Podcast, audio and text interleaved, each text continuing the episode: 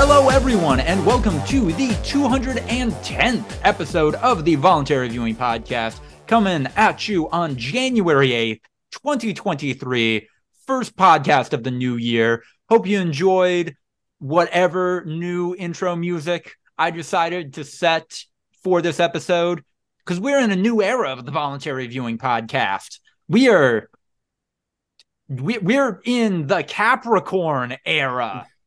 That's where we are right now. Is it the year? No, wait. Oh, is it January? I don't even know. I don't know. What is a Capricorn? What's a Capricorn birth month? That felt right.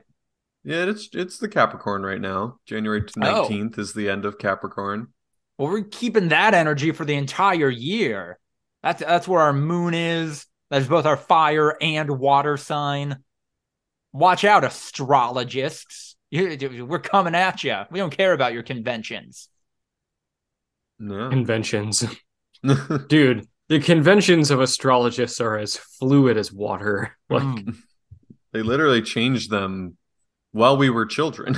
Yeah. Changed the dates. And most people still said no, they didn't. And we got a snake in there now sometimes. All right. On the podcast today, we have a man who a wild card, the wild card of 2023, Andrew Clark. How you doing? How was your break? My break was good. As the wild card, I could make the seventh seed with a win over the Lions. Yeah. Get that coveted 7 seed, which wild card always gets absolutely fucking destroyed. Like, it's happened twice now, and both times all four games were just absolute dumpster fires. If I can Nostradamus for a second, I say we do. I say the Packers, if they make it, reasonable if at this point, if they make it, they do win that first game. And then move on to play the 49ers, and as is tradition, just suffer an embarrassing defeat. We actually can't play the 49ers in the second round, no matter what. Yeah, we might play them in the first round. Yeah, we almost certainly will play them in the first round, but if we don't, we will automatically play whoever's the 1 seed. That was another thing that was changed, that the first and second both don't have byes anymore. That is my bad. Yeah. Okay. The second seed doesn't have a bye, so we'll automatically play the first seed because the first seed will advance and we're the 7th seed. Although, can the Niners still take the first seed? I don't even know if they're in competition for that. I have a lot of I have the odds forward, but yeah. I think it was like they could take the first seed if like the Eagles and the Cowboys lose. Something like that. Yeah. I'm going to say it right here. Assuming that the 49ers win and get that 2 seed, we're fucked. We're going to get so embarrassed on Aaron national Rodgers' TV. Last game as an NFL player will be getting dicked by Brock Purdy, this year's Mr. Irrelevant. They are going to absolutely destroy us. On the off chance that the Eagles lose, the Niners lose, and the Cowboys win, and we play the Cowboys, we're beating the Cowboys. Yeah. We're fucking destroying the Cowboys' hearts and souls at home on some bullshit last-minute drive where they all celebrated with a minute left because they were like, look, we did it. We took the lead. We're about to win. And then with no timeouts, we somehow get in field goal range for Mason Crosby to doink it in and like win on some stupid walk-off. Like that is absolutely what will happen. This is just on the off chance that happens. This is just the weirdest fucking rock, paper, scissors match. Like, okay, 49ers beat us. We beat the Cowboys.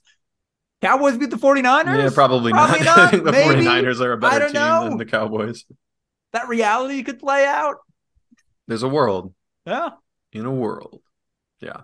Also, I'm precluding the Lions. Obviously, they're a good enough team. Not jinxing anything. Yeah, I think. But in all reality, like the Seahawks are probably going to beat the Rams, and when that happens, like the Lions are out, and they're not going to play the same way. Like Dan Campbell's going to claim we're here to bite some kneecaps and shit like that. But it's different. It's different when you're not putting everything on the line. You know. No. So. And that man putting everything on the line in 2023 is Ryan Holtz. Putting everything on the fucking line. I got beef. Yeah? Y'all hungry for some beef? Bring it. Shit's fucked up. This shit's got me real fucked up. Eating beef in the new year. Let's go. Yeah. So yesterday we're at a nice Korean corn dog place. You guys ever had Korean corn dogs? They're very tasty. I hear they're amazing. Yeah. No, Jade had a rant this morning about how angry she is that we can't ever find Korean corn dogs. Yeah. So. It's on another level. They can fill it like half with mozzarella, half with a hot dog. Oh. They put potatoes like embedded in the breading. They've Americans. I love it. Yeah, they do it much better. So we're there, and it's a good place. It has great reviews. The food was amazing. I'm like, all right, gonna go wash my hands. Walk over into the fucking bathroom, and they wrote a catchy song about it in some country and shit like that. When COVID hit, everyone was like, hey, here's a thing that doctors have been telling us for years and we ignored. You should be washing your hands for 20 to 30 seconds every single time to properly clean them, right? Like, say the alphabet, sing the birthday song, like all this shit about like, guys, you need to wash your hands for 20 to 30 seconds. How are we not reevaluating the fact that so many automatic sensor faucets run for 2 to 3 seconds and then turn off, and you have to pull your hands out, put them back in, pull your hands up, put it, like you're just in and out, desperately trying to get any sort of water because they want to save a cent. Like they literally want to save like 2 pennies. Like every time you wash your hands, like how are we not past that as a society? Like you can't tell people, hey, wash your hands properly 20 to 30 seconds and then turn around and just go full capitalism mode. And like, no, you get 16 drops of water before it automatically turns off. Like, bro, shit's fucked up. I can't even make the argument of, oh, they're conserving water, because after the past 2 weeks in the Los Angeles area, no, that's not an argument anymore. But you also can't. Like, we can't make that argument. It's like saying, oh, we're conserving water by not, like, washing our clothes and just wearing filthy ass clothes. Like, no, you have to do this in order to properly clean your hands. You have to wash them for 20 seconds. So having a faucet auto turn off at any amount less than 20 seconds is unacceptable. And in reality, they could make it easier for people by having it automatically run for 20 seconds, because this is how long you're supposed to be using it, folks. Like, this is it. I mean, Ryan, you're asking, like, how is this the way that we're doing things? Like, they're saving a couple of cents by making sure that I can't wash my hands properly. We spent the last 3 years proving that when it comes to the decision of the health of the public or some money for businesses, the answer is always some money. Not even like total profit, not even like the business will go under if we can't get this. It's just like a little amount of money. Yeah. $600. Like they'll take it because 600 is more than zero. Yeah. So yeah, no, it's absolute bullshit. At a certain point, I'm going to start striking back. At a certain point, I'm going to be like, oh, you want the plague? Oh, I see. Like, I see how it is. I'm going to start posting in anti-mask, anti-vax groups. Like, hey, I got a great Korean corn dog place for you guys. No. Like, I'm going to start sending people their way because, you know what? This is fucked up. You would sabotage what is otherwise a pretty solid Korean corn dog place over the state of their bathrooms. Yeah. Okay. They got me fucked up. This shit's fucked. And granted, the employees aren't the owners, blah, blah, blah, blah, blah. But, like, I don't know. Maybe I'll send them to the people. I'll send them to their houses. I'll look up who owns this business. Send them straight to their house, because this is fucked up. And then last but not least on the pod, hello, I'm LucasDeRuyter. My New Year's resolution for 2023 is only to try more new stuff. So if you're out there, you got a new thing for me to try, let me know. I'm DTF. Let's do it. So you mean fucking new stuff? Yeah, I fuck with some new shit. Yeah, and new stuff. But then you said DTF. So yeah, Ryan was about to say you should try Korean corn dogs. Yeah. Maybe not from this one restaurant, but somewhere else, sure. And Lucas is like, "Can I fuck it? Yeah. Can I fuck that corn dog?" You could. That would be easier than a lot of foods, I suppose. It's got like the corn and potato flake like ribbed edges that might. I don't know if that makes a better sense. A fantastic texture. Yeah. Andrew, you're selling me on it right now. I don't know. It sounds scratchy. Like, oh. It's scratchy. You can use ketchup as lube. I don't know. We're getting God. No. That's can we not do this? No. No, I don't know. What's a new thing that Lucas should try, Andrew? I think we need to provide him with one thing. Like, I mean, again, like just anything, or are you talking food or entertainment? No, I want to do more new stuff. Now, I think I've been in Los Angeles now, where I can no longer use the. I'm doing Los Angeles. That's the new thing. That's me getting out there. That's me exploring and being adventurous. I think I now need to make a conscious effort after being here for a year and a half. Just being in LA isn't enough anymore. Did you go skiing with Ryan? I did. Yeah. Oh, never again. I would make that trip again, Ryan. I don't think I can ski. I'm not good at that. Lucas would be pizzaing the whole way down the mountain, and these aren't Wisconsin mountains. Hey, sometimes that's what you got to do, though, man. Yeah. These are miles long, just like making a perfect V indent in the snow. Look, that will keep you from falling down. That does sound like hell on your quad. Yeah, no, it didn't look fun. I got a fantastic workout in. Did fuck up one of my big toenails for about 3 months afterwards, but a good time. Good times were had. New things. I'm gonna try to get into cooking Korean food, so that's my new thing. I really like Korean food. Bulgogi has always been kind of like this is the shit. But like, I'm gonna actually try to make some different authentic stuff. Angel's literally gonna be cooking some bulgogi in the background as we do this podcast. Nice. So, and I might have a plate. You can see the finished product. So like I cooking new things is always fun, Lucas. So if you wanted to try cooking some new stuff, like you can do that. Okay. You could try biking. You could be a bicycle guy.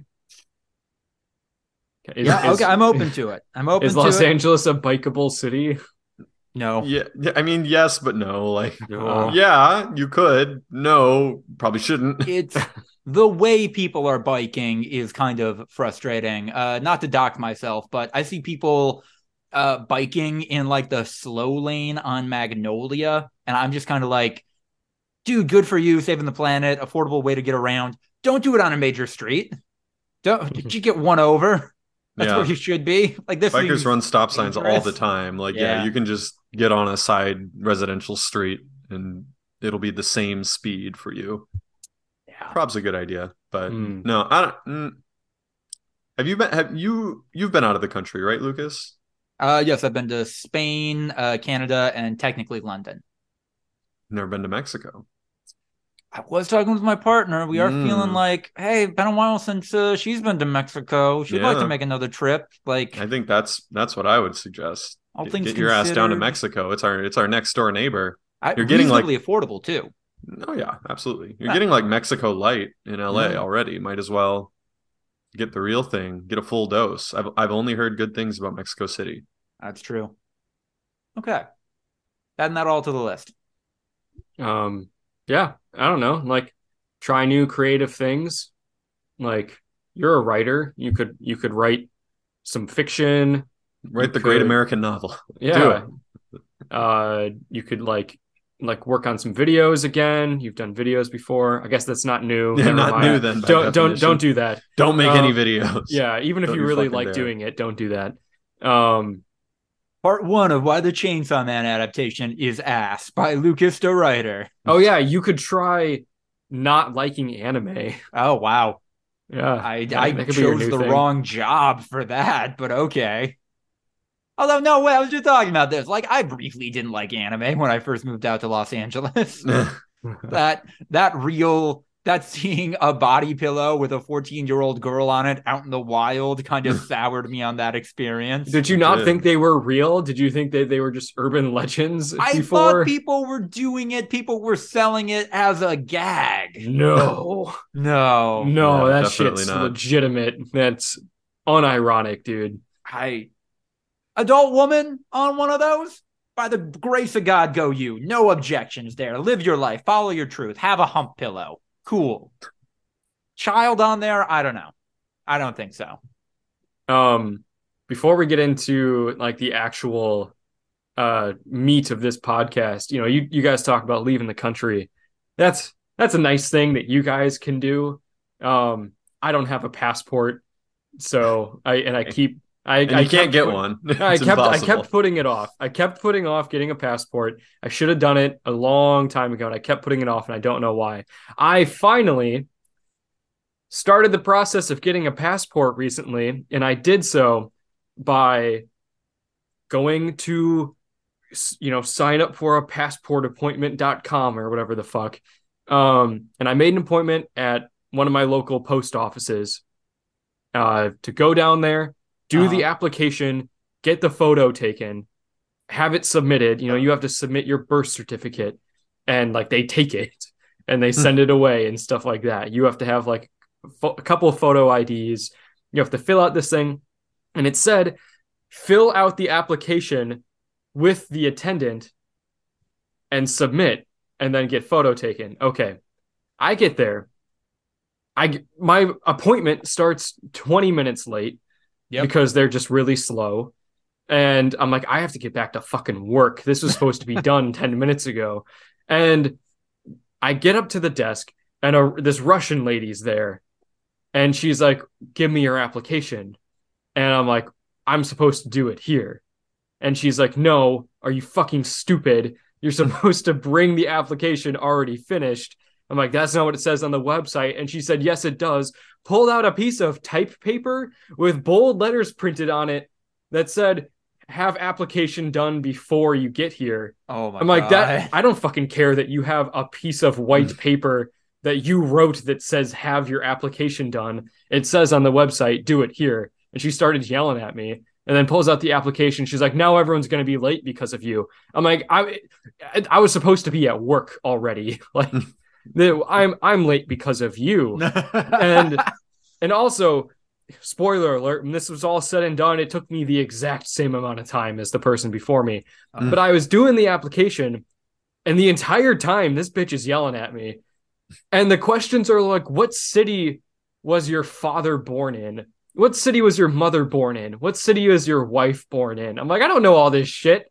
And then like I'm writing it down. And at one point I had to like fill out my dad's full name, and there was a separate section for his first and last name. And I wrote his full name in the first section. I'm like, oh shit. So I crossed off his last name, put it in the second section. And she's like, oh, you fucked it up. Now you have to do the whole thing. They won't accept it with any like corrections. She took it, and she's like, God damn it. She's just yelling at me in incomprehensible English. And I don't know if you guys have ever tried to fill out sensitive government documents while someone's yelling at you. Under duress. Under duress from a foreign national. No. It's not fun. And then I don't even know if this is going to get accepted, because it's like, what city was your father born in? I put his hometown. Turns out he was born one town over. Just like lots of people. Like, fucking, well, this is why they tell you to fill it out beforehand, Andrew, so you can contact people and make sure this information is correct. They didn't tell me that. Oh, bureaucracy. So I had to pay $250. Because everything's like a separate charge. And then I'm probably just going to get told in 6 weeks, no. And then have it all start over again. So yeah, like I might not ever leave the country. I have a follow-up question for you, but I recently had a little bit of a weird passport situation. When I first moved, my address changed in the window of it being mailed, and apparently, like, high priority government mail isn't redirected automatically when you give a post office like a change of address thing. So if you call like the listed, like this is the passport office for your area, they're pretty helpful. They're pretty accommodating. Wait, if you don't have a passport, do you have a real ID then? Yeah, and I have actually, since I got my driver's license. I've had a real ID for 11 years.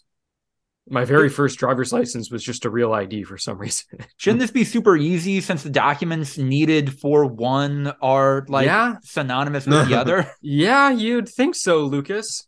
But turns out Donald Trump put in a bunch of new passport restrictions like 3 years ago. Right. So it's harder to get one than it was like a couple years ago, which is why this form was longer and more complicated. I need to send in my birth certificate to the Department of State and then have them send it back to me 2 months later. Yeah. Nice. And also why it's more expensive.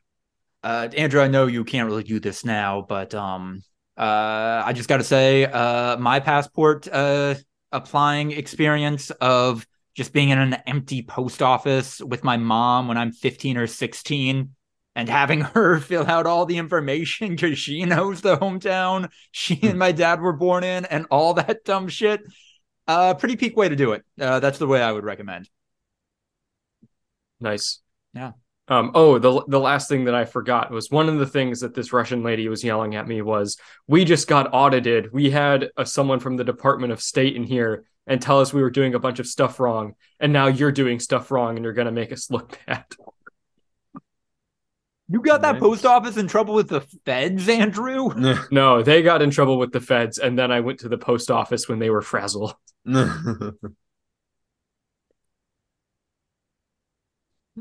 Anyway, listen, man, there's a lot going on. They're not happy about those dumb looking cars they have to drive now either. Glad they're not exploding anymore, but you know. So like, I don't know. I now realize that maybe having like such a stringent format for this podcast, maybe great organizationally, maybe not the best in terms of creating a great and entertaining show. So I'm not going to say what section we're moving into, but what do you guys want to talk about from the items we have listed on the planning doc or things you just want to bring up? Andrew, what do you want to bring up? Let's see. Congress is a functioning, quote unquote functioning body again. We briefly had an infinite Congress. That was incredible. Well, yeah, what if that was the scam? Because you can't swear in new members until this part of the congressional process is over with, like electing a speaker. So what if there was just some sort of scam where people that lost elections were like, I don't have to leave if we never choose a leader. And I will forever be a congressperson. Most entertainingly to me from this kerfuffle is that a lot of people who didn't win re-elections or who retired from their congressional positions, they are legally not able to start their new jobs because a lot of former congresspeople become lobbyists or something else that's super sketchy. They were legally not able to start that job because they are still congresspeople and they legally cannot hold other jobs until the next wave of Congress is sworn in. Yeah. So they're like, fuck, I don't care who we're voting for. I'm not going to be a part of this anymore. I'll just get this over with so I can get back to, I don't know, telling you oil companies. Yeah, no, I need to get out of Congress so that I can tell the members of Congress what to do as the member of the oil and gun lobby. What was it, 15 rounds of voting, and they finally got him in? Yeah, I think the 15th was what finally made Matt Gaetz cave. Did it end up being unanimous? I honestly didn't even keep track by the end. I don't remember. Every Republican, were there any dissenters? Well, Matt Gaetz saw the voting round approaching 18 and was like, I can't fuck with that. I stole that from Twitter, I'll admit that. Yeah, I saw a good TikTok about it, too. So what do we need to make this end? I'll offer to blow Matt Gaetz if I have to. I could pass for 13. Oh. Yeah. God, he's still in fuck. Yeah, he's in more political power than ever, probably. At least we know what Matt Gaetz's deal is, which... the same can't be said for incumbent Republican George Santos, if that is his real name, who shortly after winning election in New York, it was reported on by the New York Times that he lied broadly to get into Congress. He fabricated his work history, his religion. He's not Jewish. ethnically or otherwise. Never was. And is wanted in Brazil for check fraud. This dude's writing phony checks, like straight out of 1930s America. Yeah. I don't know. And also maybe he's flashing white nationalist dog whistle signs on the congressional floor. And it's... Do you go to jail for this? Do you get... is it impeached if you're just an elected official for this? I think so. Yeah. You don't get nothing. Yeah. No. Ain't shit gonna happen to this dude. You won the election. You're good now. Yeah. Come on. You are clean. The one of the most powerful people in the body that this guy is in is a pedophile. Oh, yeah. Yep. Wait, is Donald Trump still considered a member of the Republican Party? Okay, yeah, that's fair. Okay. Yeah. No, yeah. Donald Trump is the presumptive nominee for their next presidential. Matt Gaetz nominated Donald Trump for Speaker. Yeah, to be Speaker. That's right. You got to vote. It's not a thing he could do. I'm pretty sure. No, it is. What? You have to be in Congress to be Speaker. No, don't you? You don't. I also said the same thing. I was like, wait, they have to, that's a dumb vote. And then they're like, actually, there is literally nothing in the Constitution that requires the Speaker of the House to be a member of the House. So I could be Speaker of the House. Yep. Sick. I just came up with a really good movie idea. You would be third in line to be president. Like, that seems like a big loophole. Yeah, like that you could install anyone as president with two assassinations and a weird vote. That's it's guy becomes president through hijinks after getting elected erroneously as Speaker of the House. You know, like it's like a same name situation, but they like nominated me accidentally. I become Speaker of the House. The president dies, and the vice president has a mental breakdown and quits. Now I'm president. Like, they wouldn't let it. They'd have to both die. Right, like in all reality, they would not let the vice president. Okay, they're both on Air Force One, which is also not allowed. But yes, for that exact same reason. No, they're both on Air Force One because they're having an affair with each other. Oh, they're fucking. Yeah, no, it's all like not condoned. And then... Is that what we're gonna get now? By the way, like for the rest of time, now that Biden's done that with Kamala Harris, like. It's just going to be old white dudes, but they pick a woman like as their vice president. So then we'll always just have mixed ticket, like because you just can't not have a woman on the ticket, but it'll never actually be the woman as the president. Like, I don't know. Gay man, I feel like checks a lot of the same boxes as a woman. Or gay men are kind of the same thing as a woman. Broadly America to appeal to the Democratic base. But the Republicans have to appeal to the same base. Oh no! You think McCain chose Palin because of her legislative ability? Like what? I mean, I think that's also going to be a factor in the vice presidency for nominations for the Republicans going forward. Yeah, it's going to be Trump and Marjorie Taylor Greene or some shit. Oh yeah, she has his name is DT in her phone. Y'all see that? Like towards the end when it was getting really fucking dire, there's an image of her desperately trying to like give her phone to one of the holdouts and someone zoomed in and you can just clearly see that it's Trump. Like it just says DT. And like, oh, it was just Trump like, calling. Yeah, Trump was like, get me on the phone with this fucker who's holding out. Like, yeah. And she's just like, and the guy's like ignoring it. Just like, no, I don't want to fucking talk to Trump. Like, yeah, no, I don't know. But yeah, no, in all reality, you would have to kill the president and the vice president literally pretty much simultaneously because that is going to be priority number one is getting the vice president sworn in and getting a new vice president named instantly so that it doesn't go to the speaker. In a video game. Who's the first? Because it's speaker, then it's Senate pro tempore, right? It's just like the oldest senator, which is dumb. Right. Who's the first up? Is it Secretary of State? Like who's the first member of the cabinet? I thought it wasn't it like House Whip, before all of them. Really? Well, not before all of them. Not before Speaker. Speaker, I know is third for a fact, and I'm pretty sure pro tempore is fourth. Yeah. Okay. Yeah, it's Secretary of State is fifth. Okay. So So president, vice president, speaker of the House. Yep. What was four? The president pro tempore of the Senate. It's basically like the oldest member of the Senate, like longest serving. Okay, yeah. Not oldest in age. Okay, no, but still, usually that's what happens because it's someone who's like fucking 80 or 85. Unless this is the night of the State of the Union, in which case they're like, that's a show. Yeah.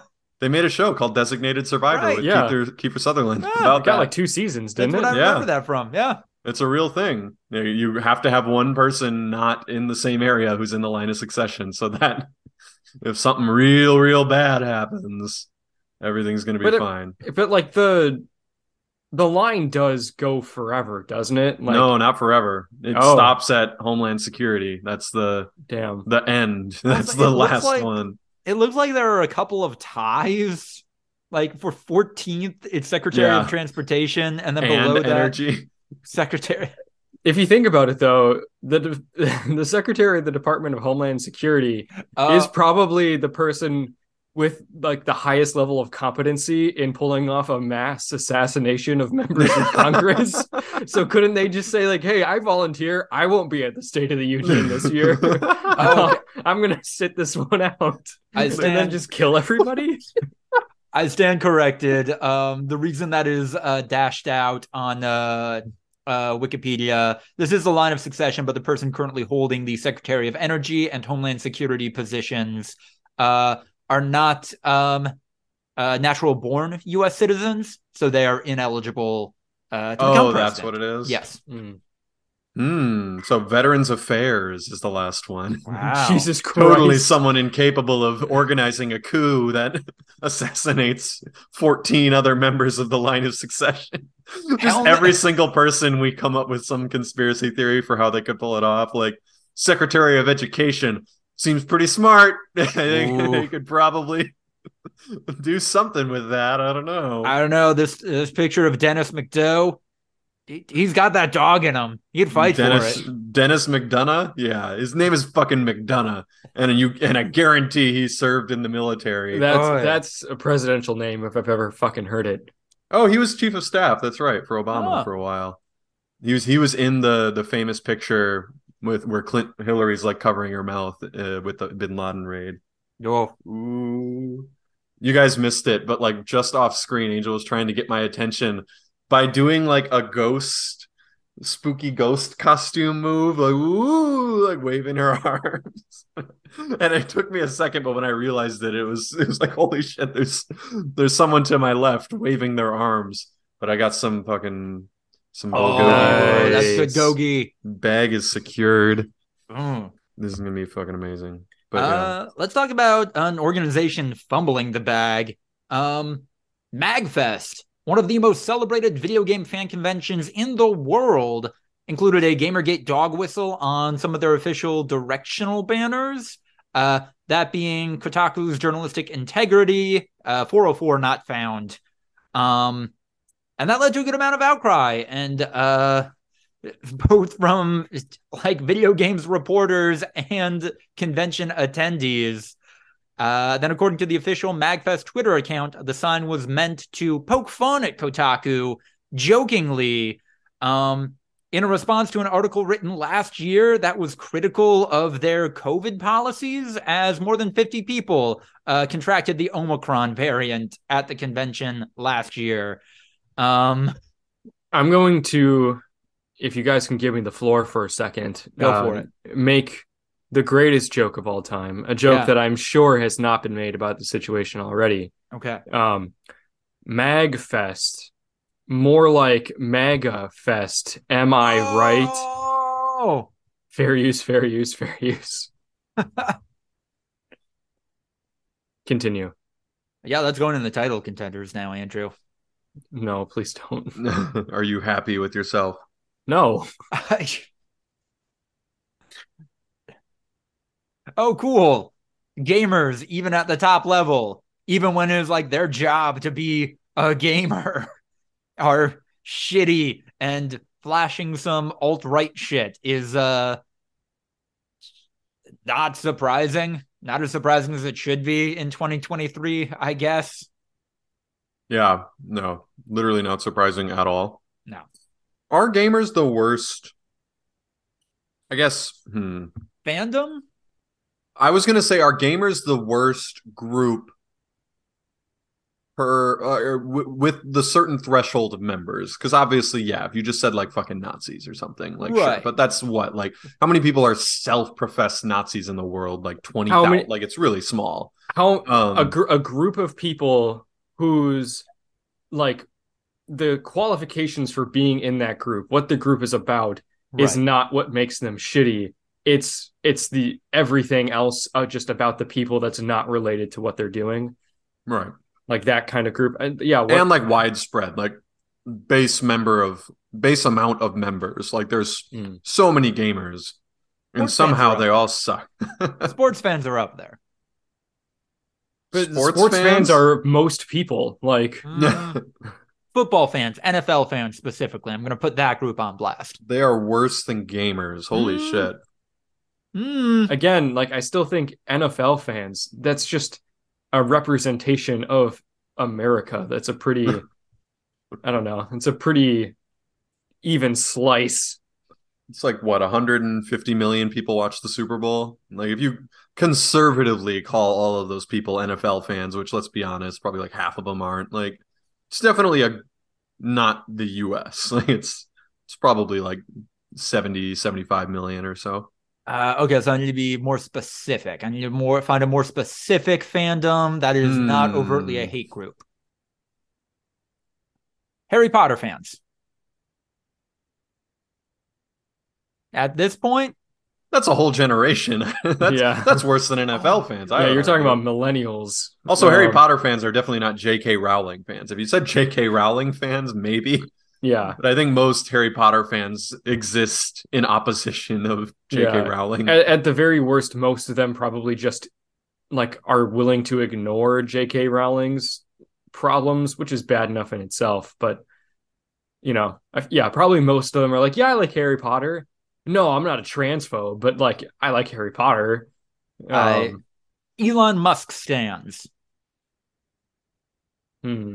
Or we could just say Nazis. Yeah, you could just say Nazsis. I don't know. That's a pretty good one. I mean, but I don't think that's enough people. Like, how many people are Elon Musk stands out there? Like, yeah, no, it's also not like widespread enough.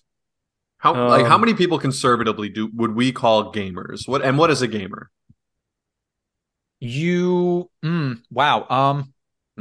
What is a gamer? Let's get fucking philosophical. What is a gamer? It's just a Matt Walsh shit.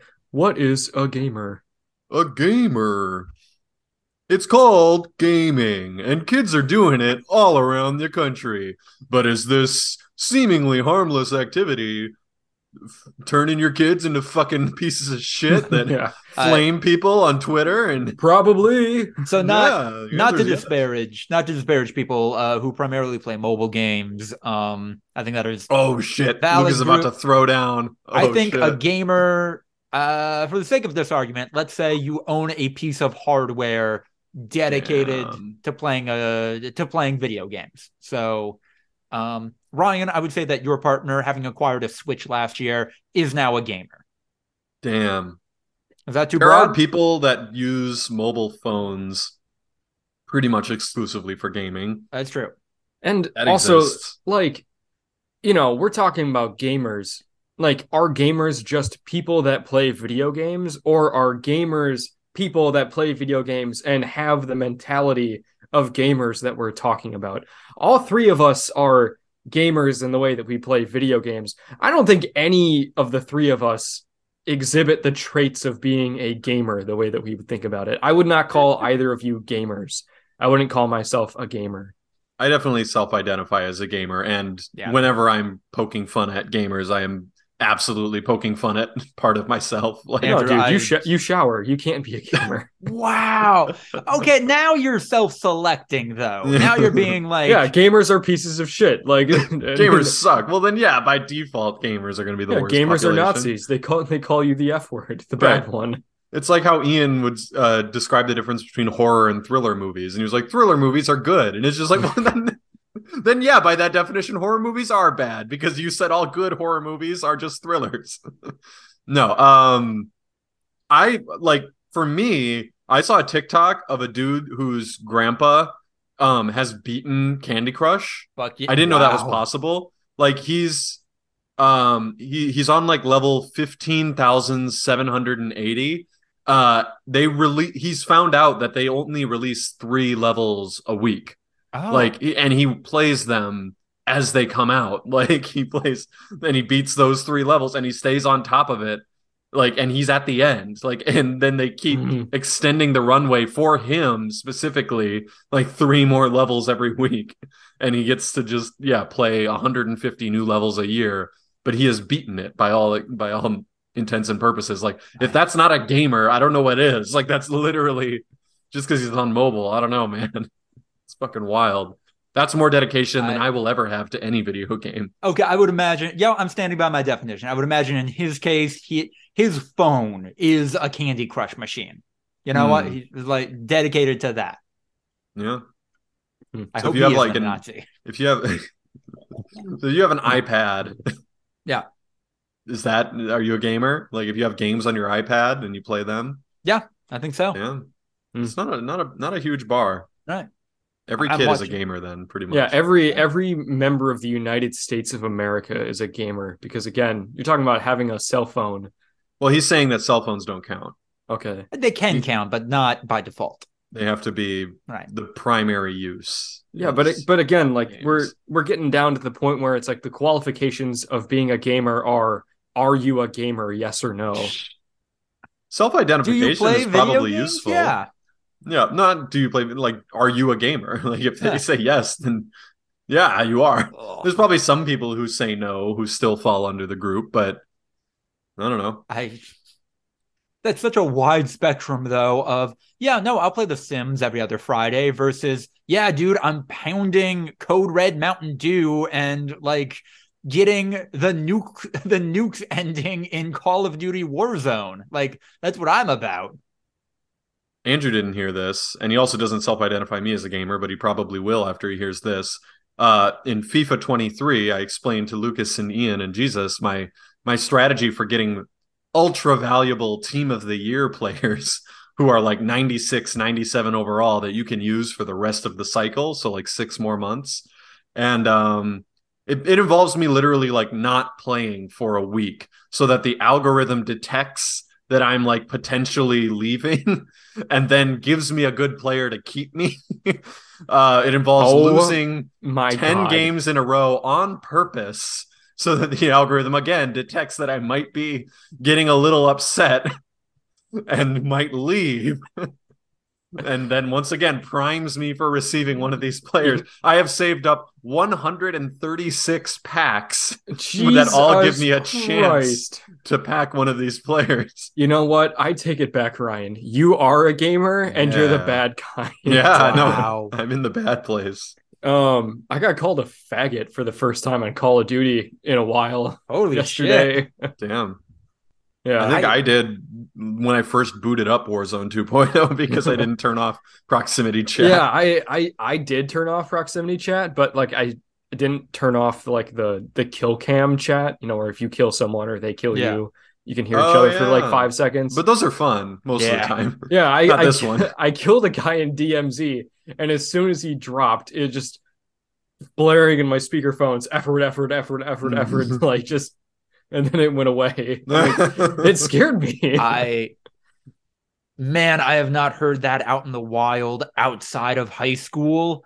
Okay, no, I heard that one time in a 7-Eleven because I had to get a cashier's check to lock in on an apartment for some reason. Fucking wild.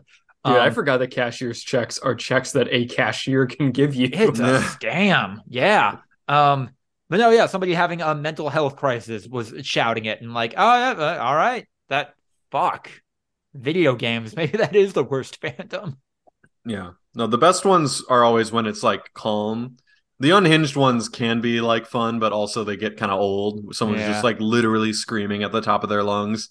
But like the ones that are very calm, collected, like, no, I hope you go die. Like just like very, very calm, no emotion whatsoever. Just like, hope you get cancer. Like just like, I'm going to find where you live. Yeah. Just without any hint of malice. Right. It's a promise. It's not a threat. Right. Oh, I've got your IP address, and then reads it. Probably not enough time, but yeah. I asked this to you two, knowing that I have to abstain from this conversation. What about the anime fandom? Better or worse than gamers? Ooh. Mm. I don't know if anime fandom is widespread enough, though. Oh, okay. I think it is now. I think the last couple of years, anime has gotten so big. Wow, it's mainstream now. Lucas can stop ironically pretending to like it. No, I'm kidding.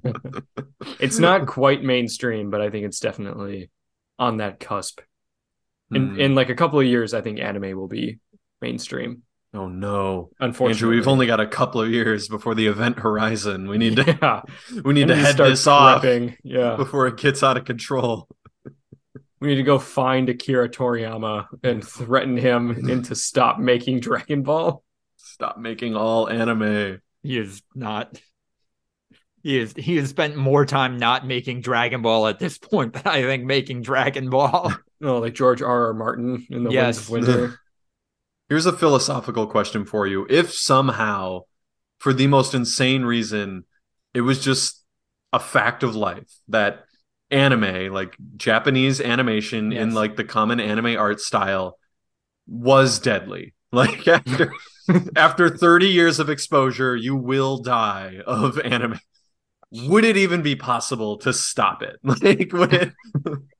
Well, how would we go about it for scientific reasons, and B, is it even possible? And do you mean like seeing anime ever will kill you, or like it's like smoking, where it's like it's just known it accrues over time. It is just known that this is very bad for I think smoking is the model that I was kind of thinking of.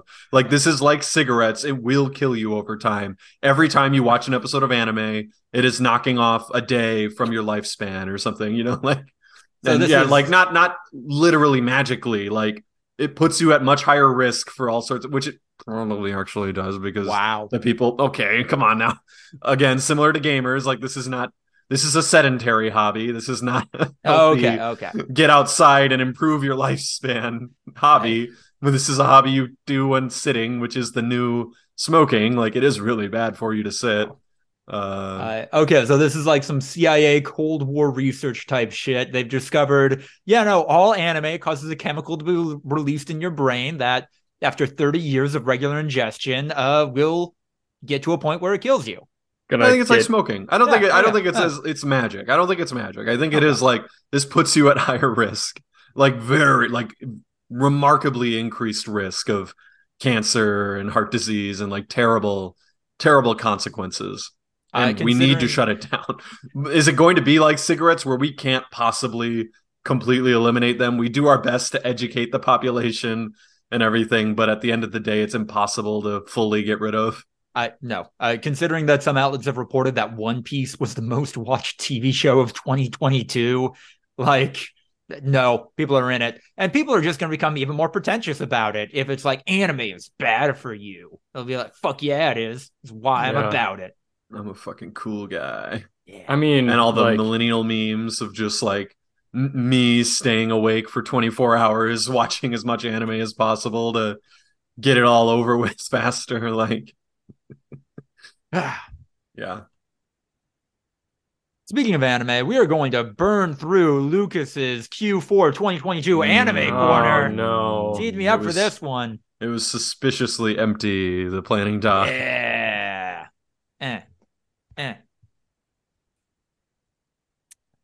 Too much good anime happening last quarter. Chainsaw Man. Boy, I wish I could share my full thoughts and feelings of this adaptation of my favorite manga of all time. But petulant children have started a change.org petition to redo the first season of the anime with a different director. And also, I think, going full tinfoil hat, this might be a psyop to curtail criticism of the anime, because now anyone, me included, who's like, I don't think I cared for that. I think they made some changes there that I think undercut the themes of the manga. People can immediately be like, oh, so you're like one of those fuckers who signed the change.org petition, you ungrateful idiot. And like, yeah, it's definitely halted my readiness to criticize the anime, knowing that Change.org petition exists. So, yeah, I don't know. I'm mad about this situation. Yeah, that's, I mean, look, me with Last of Us 2. I'm like, oh boy, I can't hate this game. Only Nazis and misogynists hate this game. And Lucas. Oh no. Yeah, Lucas hates all games. It's a sad dad game, therefore yeah. Can't like it. Oh my God. I can't talk about this because I don't want to get myself and other people in trouble. But I watched a screener of the first episode of the Last of Us TV show. Yeah. Yeah. You saw the first episode. I can't comment on it, but yeah, I saw that. Probably can't say that you saw it either. Yeah, I know. Wait, what? Yeah, that's okay. Was it the whole thing or like a clip from it? It's just like I saw the entire first episode. Damn. I have friends who have seen, I think the first 5 or so that they give out to press and everything like that. Yeah, it's out there. No. I guess that's just through like HBO Max now. At least the copy I saw. And like they had all of them up. You just have to have the right email login. Huh. Yeah. It's a weird thing. Oh, yeah. Tangent. He can't say anything, Andrew. No. He can say he watched it. He can have all the risk without any of the cool stuff. Yeah. Now people know that he's been illegally watching this show. We should probably just cut this whole thing. But he doesn't get the benefit of telling us if he liked it or not, or if it's any good. I feel like you should probably cut this. I feel like I'm putting out an energy that makes it clear what I thought of it. Following private guidelines. Yeah. Akimem made war. This is my favorite anime of the year and 10th favorite show of the year. Someone pay me to write about the union busting episode, please, because it's really good. Urusei Yatsura, this is a template from which a lot of modern rom-com anime draw and is still outclassing most of them. Having the main character be hateable makes the jokes at his expense land so much harder. I just watched the final episode of this season today because it had a little bit of a weird production cycle. But Gundam, Witch from Mercury. I get it now. I understand why people love Gundam. I'm going down this very specific anime rabbit hole. The setup here is that Gundam technology is banned as they're better weapons than other giant robots, with the expense being that they rapidly kill the person piloting them. And the prologue for this focuses on one of the medical companies developing a Gundam because it's the only way they can fund their prosthetics research. And then they're assassinated by a formerly competing conglomerate of businesses that commissioned Gundams from them so they could carry out business-motivated assassinations and other plots against each other. It's really a good political war thriller happening right here. And I'm just into it. Also, I'm pretty sure the main Gundam in this one is powered by the soul of an orphan.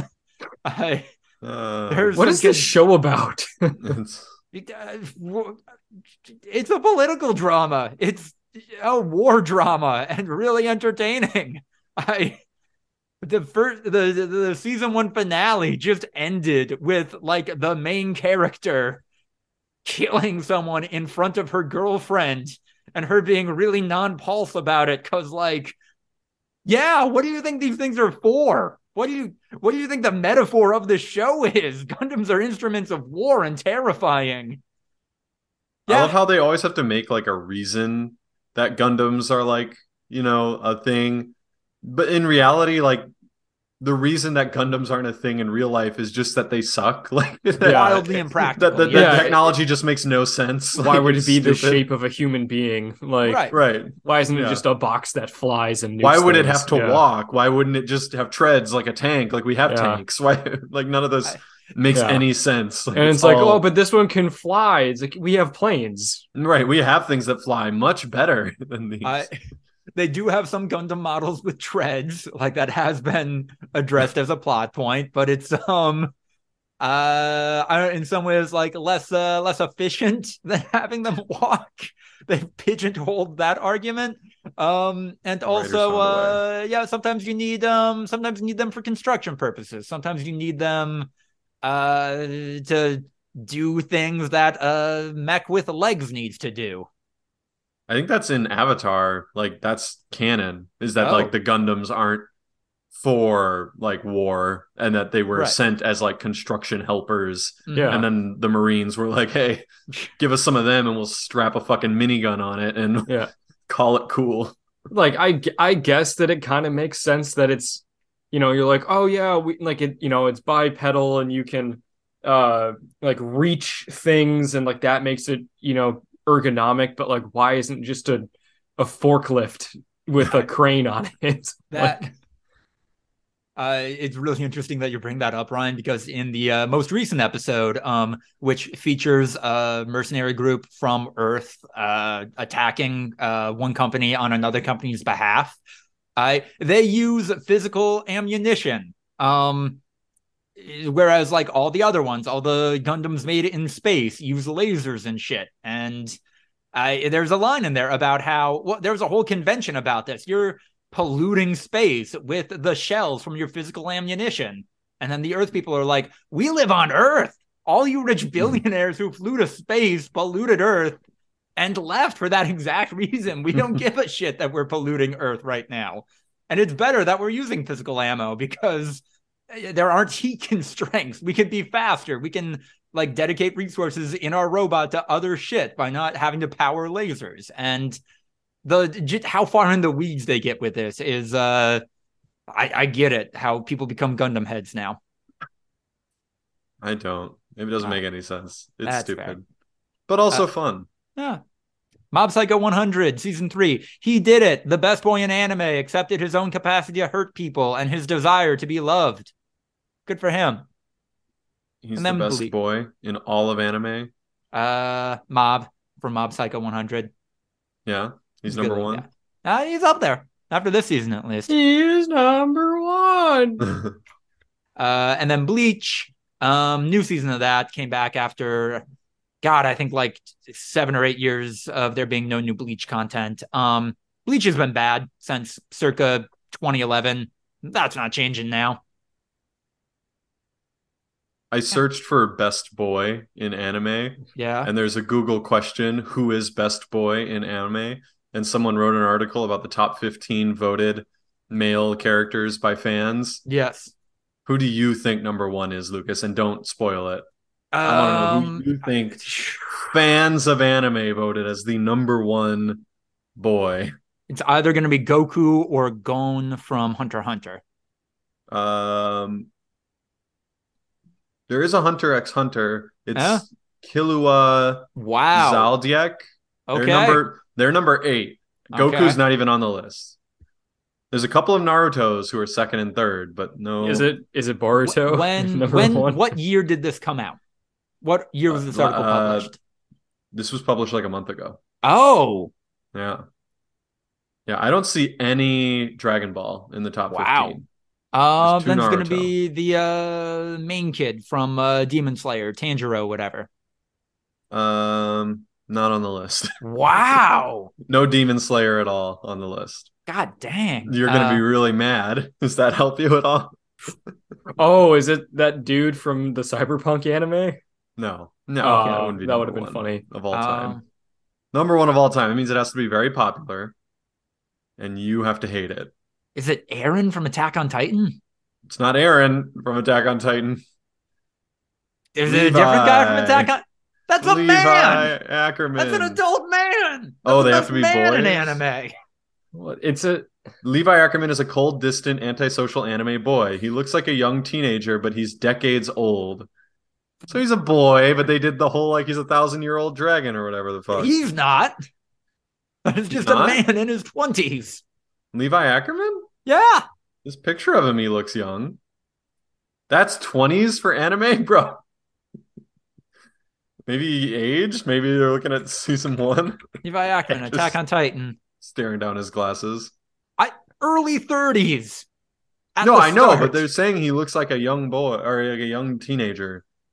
He's definitely. Yeah, I mean, they gave like away the game. Around, like they said he 18. May look like a teenager, but he's not. He just looks that way. He definitely looks like late teens. Like, I feel like If I saw that guy, I would not think he's in his fucking 30s, and you wouldn't either. Okay. At the oldest, he's like a 22-year-old, like fresh out of college guy. But no, okay, so wait, now we need to find the number one who's an actual boy.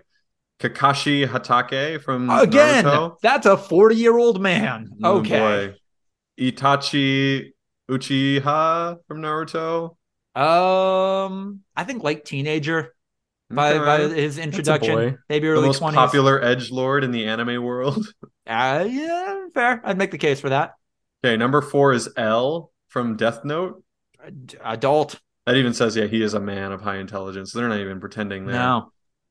So yeah, are these just male characters? They're not even... I think so. It does say male anime characters / anime boys. Yeah, those are two different things. Goddamn. Come on, man.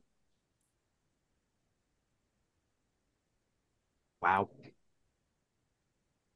All right, I think that's all the... Yeah, we're just fully in the breakouts right now. Andrew, how's Jedi Fallen Order? It's pretty fun.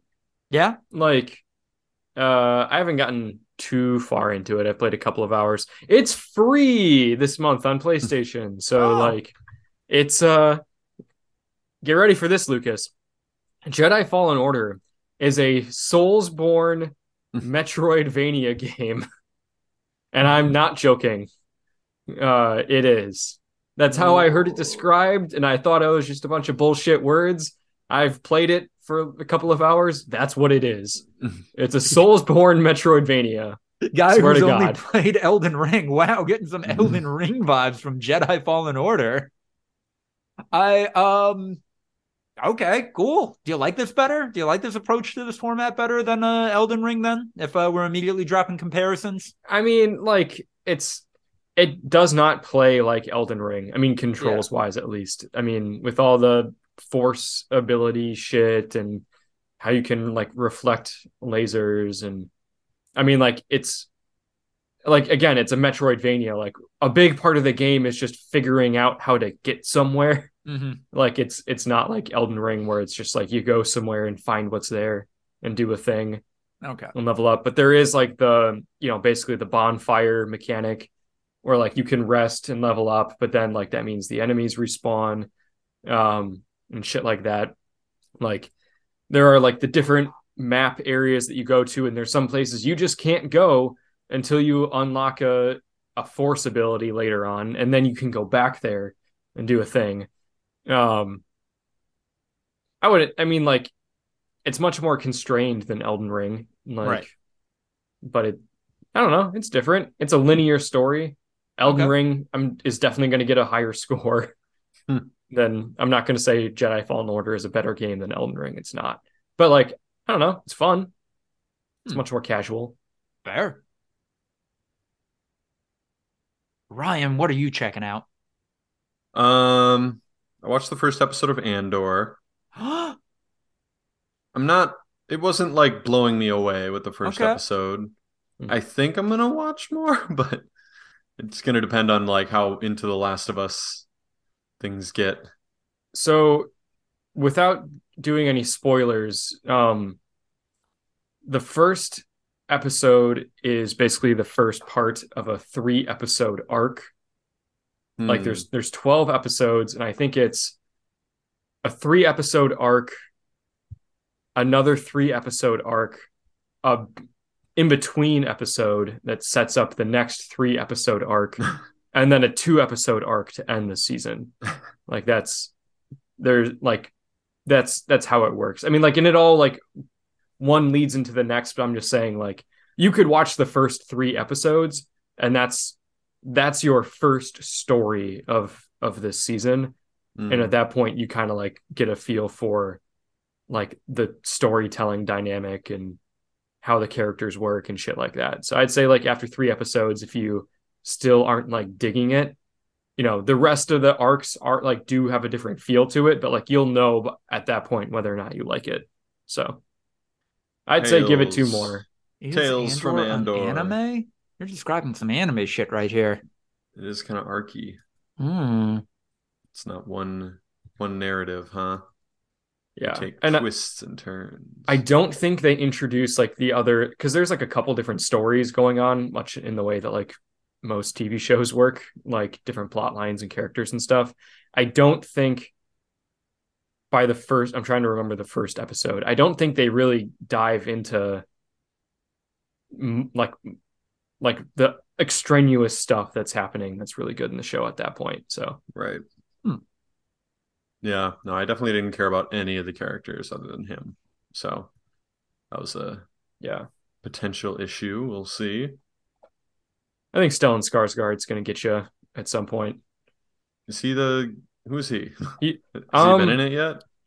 I think he makes an appearance at the end of the first episode. Maybe he doesn't. He's Stellan Skarsgård. He's an older guy. I know who Stellan Skarsgård is. Yeah, the first time you'll see him, he's like taking a bus or like a space bus or whatever onto the planet. I don't think I've seen. Do any vehicles? Do any vehicles in Star Wars just have wheels?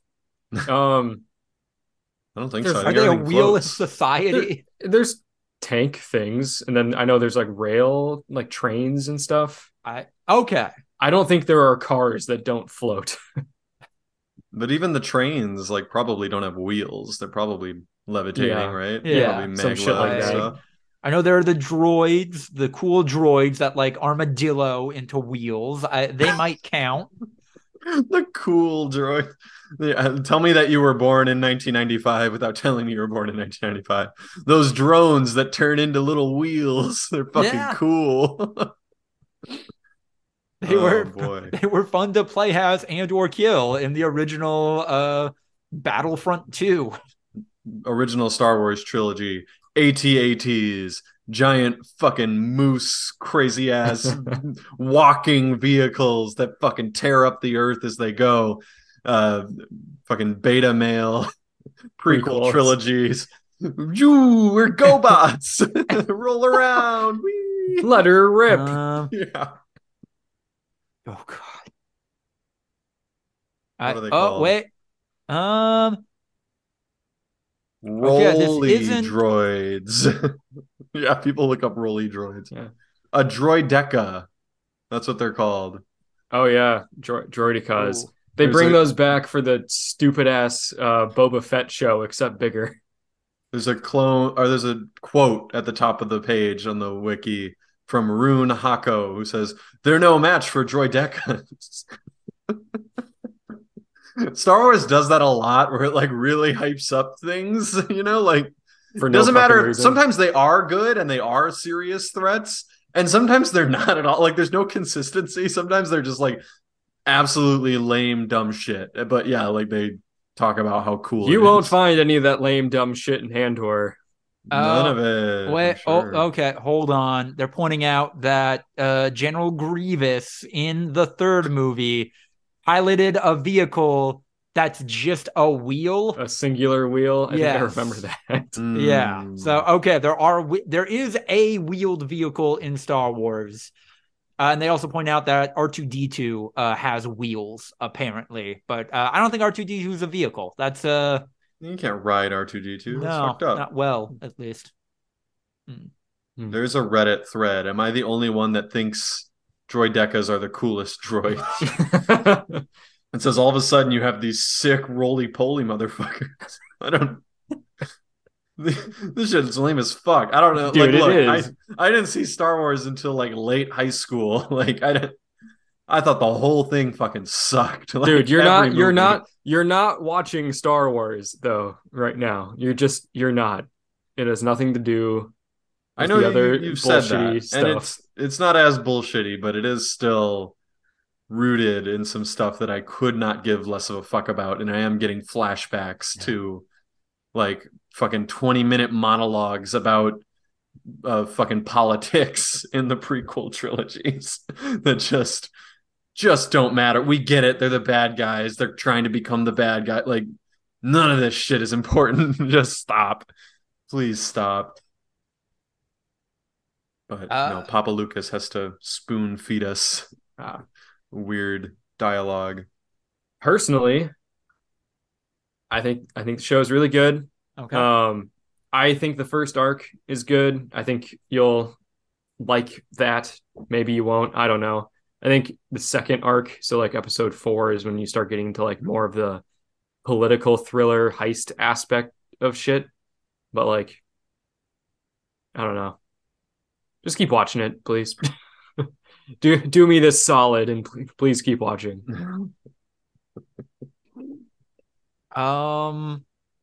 Something that both of y'all might not care about, but maybe you'll find this interesting. Since there are no games I'm interested in playing until the 19th or the 20th of this month, I've gotten to video game emulation now that I have hardware that can 100% support that. Do either of you know how much of a pain in the ass video game emulation kind of is? Yeah, I've done a bunch of emulation. Okay. How's it a pain in the ass? What's your deal? So, like, I installed RetroArch. What's that for? Just emulating a bunch of different, pretty much like anything before the Nintendo DS. So it's like handheld. Some of that. No, emulation? it's everything. You can play PlayStation games on there, Dreamcast games, Game Boy games. Yeah. Is that part of it? Like, because it's so generalized that it's hard to support? Think so, yes. Yeah, you can. I would just download emulators for the specific systems that you want. That's fair. But I'm already here now. I figured it out. I think I can consistently play pretty much whatever I want to, and legally able to play. I'm only playing things legal. I'm not doing any crimes here. Federal Trade Commission. Yeah. Wait, are you actually though? Like in a video game, are you actually only playing games that you own the physical disc of in a video game? Yeah, as a joke, are you not committing crimes? Yeah. Like as a meme, have you ever once downloaded a ROM for a game that you did not own the physical disc of in a video game? Did you write a fan fiction where you committed video game crimes? I'm pretty sure two of the games I've played so far through emulation were on a demo disc in my household growing up. Okay. In a video game. They were on a disc. Yeah, not the whole game. Part of them were on a disc. Not the whole game. Yeah, 20 minutes. Part of them were on a disc. It's dumb shit. You can't find a lot of these games. In a video game, I have almost exclusively played games that I once had the disc of. Because that's what you're doing emulation for, right? Is nostalgia. Like I don't give a shit that like fucking Majora's Mask is a really good game. I'm not going back and playing fucking Legend of Zelda Majora's Mask. Like it's just not happening. So I pretty much exclusively played games that I did once own the physical disc of.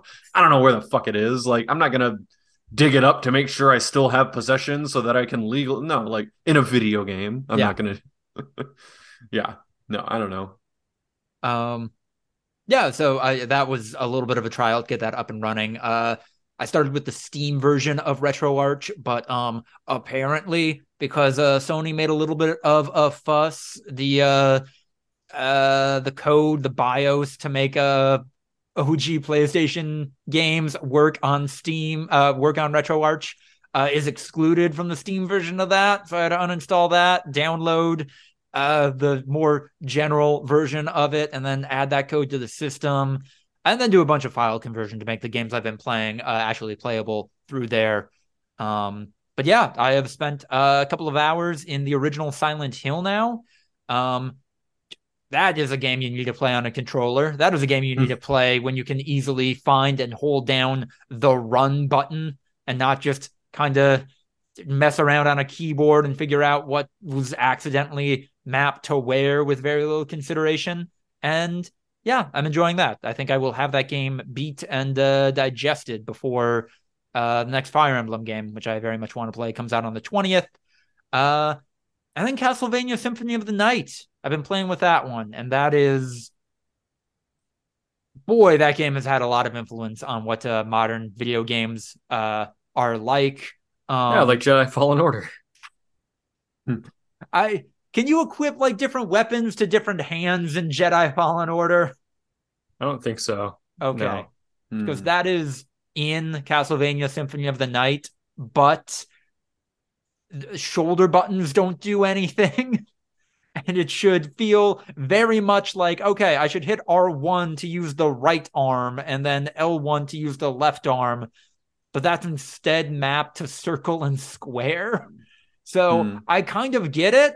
I kind of get what they were going for, but it is so just not ergonomical to what I'm used to playing video games as in 2023. So that's an interesting experience. I don't know if you guys saw this, but on the day that GTA Online released like their newest content, that was what, maybe like a couple months ago. Yeah. Like the modders actually made a pretty big breakthrough, and now like the PS3 version of Grand Theft Auto 5 is mildly stable on emulation. Oh my God. That's how long that game has been producing new content, is it is kind of playable on an emulator already. Jesus. Like that was kind of bonkers. Like I watched the video of them like celebrating them like running around as Michael in one of the levels on a fucking PC with an emulator. I was like, holy shit, dude, because that was late. So like that's not how emulation works. Like usually you get the early games first because they're the least complex, the ones that didn't really know how to use the full extent of the hardware. They're just kind of enhanced versions of the last gen. Grand Theft Auto 5 was at the very end of the PS3's life cycle and used everything that it had. So yeah, that was kind of wild to think about. It made me feel a little old because I remember, right? I think I still have in my PlayStation messages me messaging Jason and being like, "You getting GTA 5? Like, hell yeah, I can't wait. We're gonna play that so often." Like, so yeah, time. Yeah. On this exact computer that we're doing this Zoom call, I have PS2X for PlayStation 2 games, which for me, I had an Xbox, but it's that generation, so I get to play games that I had on Xbox. I have Dolphin for Wii. I have my Wii right over there, but sometimes it was more convenient to play on my fucking my PC. And that also does Game Boy games, obviously, because the Wii does Game Boy games. And also an SNES emulator. So I'm very interested in this. I've been going the opposite route as you, Ryan, mostly using this to explore games I missed out on and that have not been treated well by time. So in some ways, like this emulated version of Silent Hill is maybe the best version of Silent Hill out there. Right.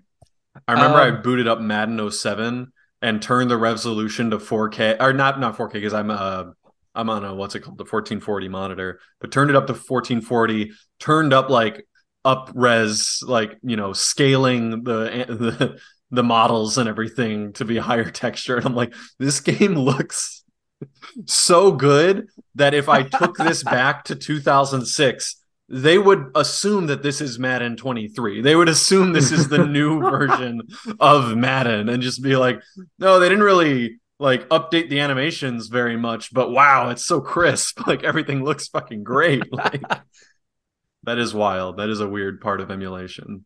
That'd be a fantastic use of a time machine, just fucking with people about what Madden games will or will not look like. Yeah.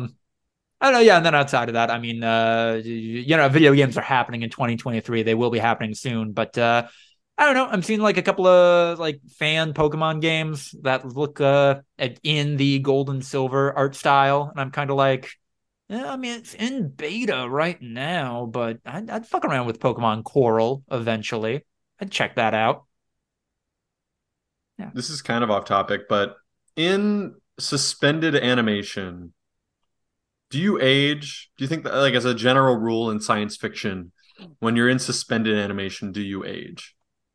Maybe at a decreased rate, but no, I don't believe so. I think cold sleep, you were locked in. You're like frozen in time. You get, so it's just a time machine. It's a future time machine. One way time machine. Yeah, it can only go one way. Because that was what I brought up. Angel was watching a show that had like something like that, where it was like they woke someone up and he'd been asleep for 20 years, and he was just like, "Whoa, holy shit!" And I was just like, "Oh, so they have a time machine?" I was like, "You can just." Tell people to wake you up whenever, and assuming that they do, you have an actual time machine. Like, yeah, but they got to keep you alive that whole time.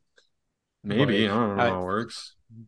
Boy, if I had fewer responsibilities, that's a little tempting. That's a little like, hey, this video game you want to play comes out in 2 weeks. Like, okay, that's a South Park episode. That's Cartman, literally. Yeah, he freezes himself and for the Wii. Yeah, yeah. No, like, I don't know. Suicide should stop existing, right? Yeah. If that happened, right? Like, even if it's risky, I don't know. Just why not jump 40 years in the future instead of like, oh no, you know, like I feel disconnected from this world. I don't have any close friends. I don't have any family that I talk to. I don't try really 40 years from now. Yeah, no, it's just like, fuck it. Why not see what 40 years in the future is like? Like, I guess if it doesn't work out, oh well, you were thinking about it anyways. If it does go well, then maybe you'll still be sad, but maybe you won't. Maybe it'll be like, holy shit, we've cured depression. Like, we're sad. It's just like a super like crazy, you know, heartbreaking twist. It's just like, oh yeah, going 40 years in the future and having everyone that I loved, you know, no longer be with me made me realize I didn't have it that bad before, and I wish it could go back. And now I'm really going to kill myself because now I'm actually alone. 40 more years. What's the worst that could happen? Also, just keep going, man. The cynical capital version of this idea of exploring this thought already exists. Because this is a thing in Cowboy Bebop. One of the main characters from that was, frozen in time like that, went in the one-way time machine. And then when she woke up, they were just like, yeah, so you have like 3 lifetimes of medical debt to pay off now. The insurance to cover this didn't exist when you were frozen. So let's get you on a payment plan. It's the bank thing, right? Where like, if you owe $1,000 to the bank, you owe $1,000 to the bank. If you owe, or like, it's your problem. If you owe $500,000 to the bank, it's kind of the bank's problem. Like you got nothing to lose, you know, like whatever. There's nothing you're really going to be able to do in a reasonable time frame. Like this is now the bank's issue. So I don't know, but no, like if you're genuinely going to kill yourself, why not take a tour of the future before you do? See how far out you can go. Maybe check in every 5 years, you know? Yeah. It could literally be a road trip. Just like, all right, let's do 5 years and then we'll do 5 more and I'll just see how the world develops. And at some point I'll run out and I'll know things are probably pretty rough out there. Yeah. And it was good that I ran out of time. Infallible technology, like, sure, let's take this all the way to the heat death of the universe. That seems like a pretty cool way to commit suicide. Yeah, that would be some pretty impressive technology. Yeah. And then just want to shout out a couple of the movies I watched over the break, including Persepolis, Rashomon, The Menu, and Carnival of Souls. I don't have to speak at length about all of them, but good spectrum of good, great, interesting, bad, and boring movies in here, in an order that would surprise you. Can you tell that I'm fast? Oh, sorry. No, go ahead. No. I was going to change it. Oh no, I'm done. Yeah. That was it. I was going to say, can you tell that I'm fascinated by this concept and that I literally just dreamed up a TV show that I think genuinely would be interesting, where like, someone goes into a future time machine, like now, like they first get invented now.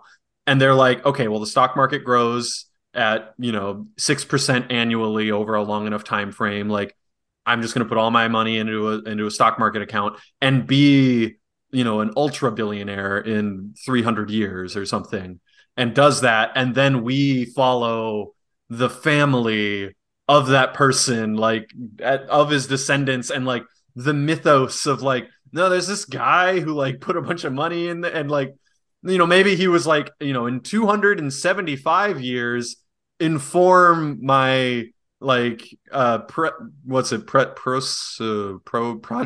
my progeny that I'm going to wake up in 25 years.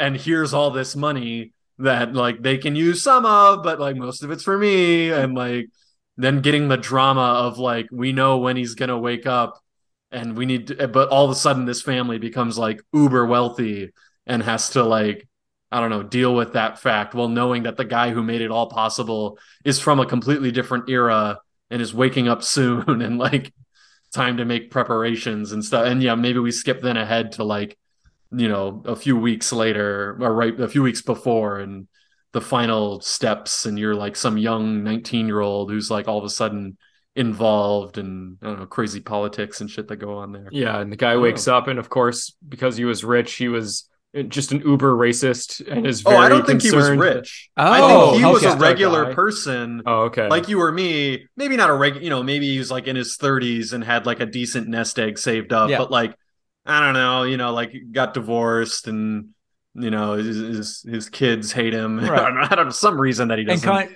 isn't able to, maybe he is like court ordered, like because of a misunderstanding to not be able to see his kids. And like, then just decides, all right, fuck it. Like I've got, you know, $500K in the bank at like 6% annually on average. If I go 300 years into the future, I'm going to be one of the wealthiest people, blah, blah, blah, all that bullshit. Like, you know, I know that would be very interesting. And you have like the immediate drama to his children of like, we were kind of expecting to inherit some of that money. Like, not what's going on? We're getting screwed over a little bit. Well, the kids aren't, like, because once again, the, you know, like, basically the dad disappeared because like he was court ordered not to see them anymore. And then he disappeared and everyone assumed he killed himself, but he signed up for some sketchy company that then froze him cryogenically. And yeah, maybe the company plays into it too. Like how legit are they? Like they're motives in the whole thing, but like they have followed it so far and who knows what's going to happen. He's like a regular person, so like he has to develop into the 300 years in the future. There's going to be a romance subplot. Incest is all the rage. Like, yes. Someone who's so far down the line him that they're not any more related than like any random person from his time. Like, But they are related. Like he is her great grandfather. Like, or is that just a personal conflict for him? Because we're so far in the future that the human genome has been cracked. Like there are no we can genetic consequences take care of like genetic disorders that could result from incest. And that's the only moral reason. It's all the rage. Once they got rid of the scientific reasons, that's it. Then everyone's like, the floodgates opened up. It's the only thing holding us back. It's like when Christians are like, wait, so you don't believe in God? Why aren't you murdering and raping people? And it's like, what the fuck? Question for you. That is scary. Like, I know why I would totally do that if I, you know, didn't think I'd go to hell. Right. I know exactly why you're not doing that. And it terrifies me because you might one day have a moment where you start to doubt this thing and that's the only reason, right? There's a spec script in here. We can put this together. We could pitch this. I think so. Yeah. And if someone who actually has the power to make the show makes it, we'll have this as a timestamped reference where we spelled out the whole thing. And we don't want anything, just maybe credit. I don't know. Maybe a story by credit. I mean, like, I actually just finished reading a book series that was kind of like the opposite of that, of like just a guy who is put in cryo because his parents are war criminals and they're like trying to keep him from being prosecuted. Like, we're going to put you on ice for 100 years because you're related to us and they're going to like fucking execute you for your relationship with us. So we're hoping that like in 100 years, like they just won't care about it anymore. And then he like wakes up on Mars and it's just like in a work camp. And they're like, we don't care. Your parents were war criminals, but kind of just everyone's in a work camp now trying to like expand Earth's colonies and shit.